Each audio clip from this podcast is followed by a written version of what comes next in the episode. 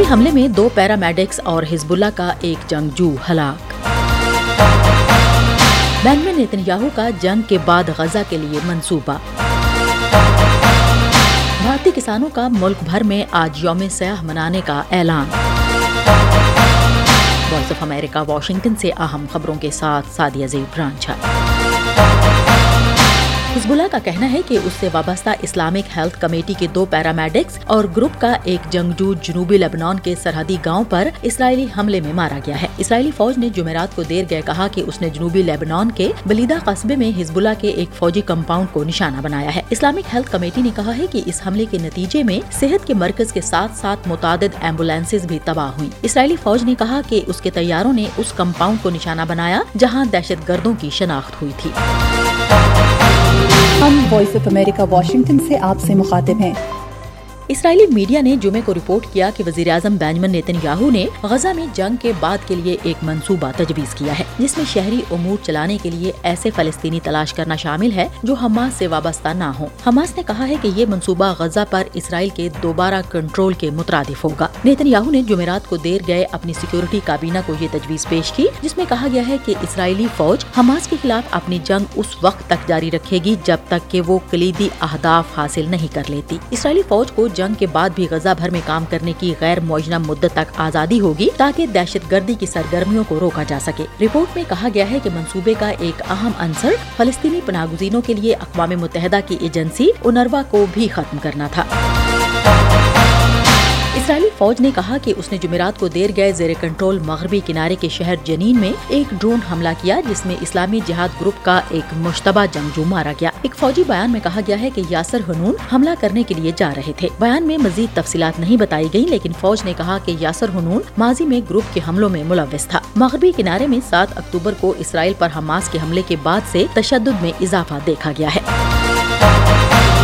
ہم voice of America Washington سے آپ سے مخاطب ہیں۔ بھارتی کسان یونین کے احتجاج کرنے والے رہنماؤں نے جمعے کو ملک بھر میں یوم سیاہ منانے کا مطالبہ کیا جو پنجاب ہریانہ کی سرحد پر مظاہرے میں شامل ایک نوجوان کی حفاظتی دستوں کے ہاتھوں مبینہ ہلاکت کے رد عمل میں ہے۔ ایک سو چالیس کروڑ دیش واسی یہ اپنے گھروں کے اوپر اپنے ہر طرح کے وہیکل کے اوپر کالے جھنڈے لگائیں۔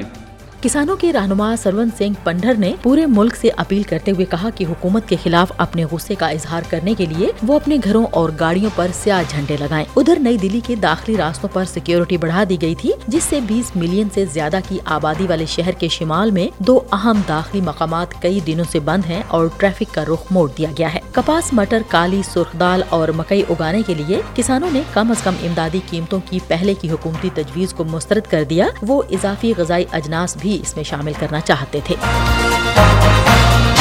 برطانوی نیاد شمیمہ بیگم جو شام میں اسکول کی طالبہ کے طور پر داعش میں شامل ہونے کے لیے گئی تھی، برطانوی شہریت کے خاتمے کے حوالے سے کی گئی ان کی اپیل جمعے کے روز عدالت میں مسترد کر دی گئی۔ برطانوی حکومت نے دو ہزار انیس میں شام کے ایک کیمپ میں پائی جانے والی شمیمہ بیگم کی برطانوی شہریت قومی سلامتی کی بنیاد پر واپس لے لی تھی۔ چوبیس سالہ شمیمہ نے دلیل دی ہے کہ یہ فیصلہ غیر قانونی تھا، جزوی طور پر اس لیے کہ برطانوی حکام مناسب طریقے سے اس بات پر غور کرنے میں ناکام رہے کہ آیا کہیں وہ اسمگلنگ کا شکار تو نہیں تھی۔ اس دلیل کو فروری دو ہزار تیئیس میں ایک نچلی عدالت نے مسترد کر دیا تھا۔ ہم وائس آف امریکہ واشنگٹن سے آپ سے مخاطب ہیں۔ عالمی ادارہ صحت نے دنیا بھر میں خسرے کے تیزی سے پھیلاؤ کے بارے میں خبردار کرتے ہوئے کہا ہے کہ گزشتہ سال دنیا بھر میں اس بیماری کے تیس لاکھ ساٹھ ہزار سے زیادہ کیس رپورٹ ہوئے جو دو ہزار بائیس کے مقابلے میں اناسی فیصد زیادہ تھے۔ خسرہ اور روبیلا کے بارے میں ڈبلیو ایچ او کی ٹیکنیکل ایڈوائزر نتاشا کروکرافٹ نے کہا کہ خسرے کے بارے میں ہم انتہائی فکر مند ہیں۔ انہوں نے اس بات پر زور دیا کہ خسرے کے کیسز عموماً ڈرامائی طور پر کم رپورٹ ہوتے ہیں اور یہ کہ ان کی اصل تعداد یقیناً کہیں زیادہ تھی۔ ادارہ صحت نے کہا ہے کہ دنیا کی نصف سے زیادہ آبادی کو خطرے میں مبتلا ہونے کا شدید یا انتہائی شدید خطرہ درپیش ہے۔ مزید خبروں اور اپڈیٹس کے لیے وزٹ کیجیے ہمارے social media handles V O A Urdu اور ہماری website Urdu V O A dot com. Voice of America Washington کی اردو سروس سے خبروں کا یہ بلٹن اب ختم ہوتا ہے۔ میں ہوں سعدیہ زیب رانجھا اور ایڈیٹر تھیں بہجت جلانی۔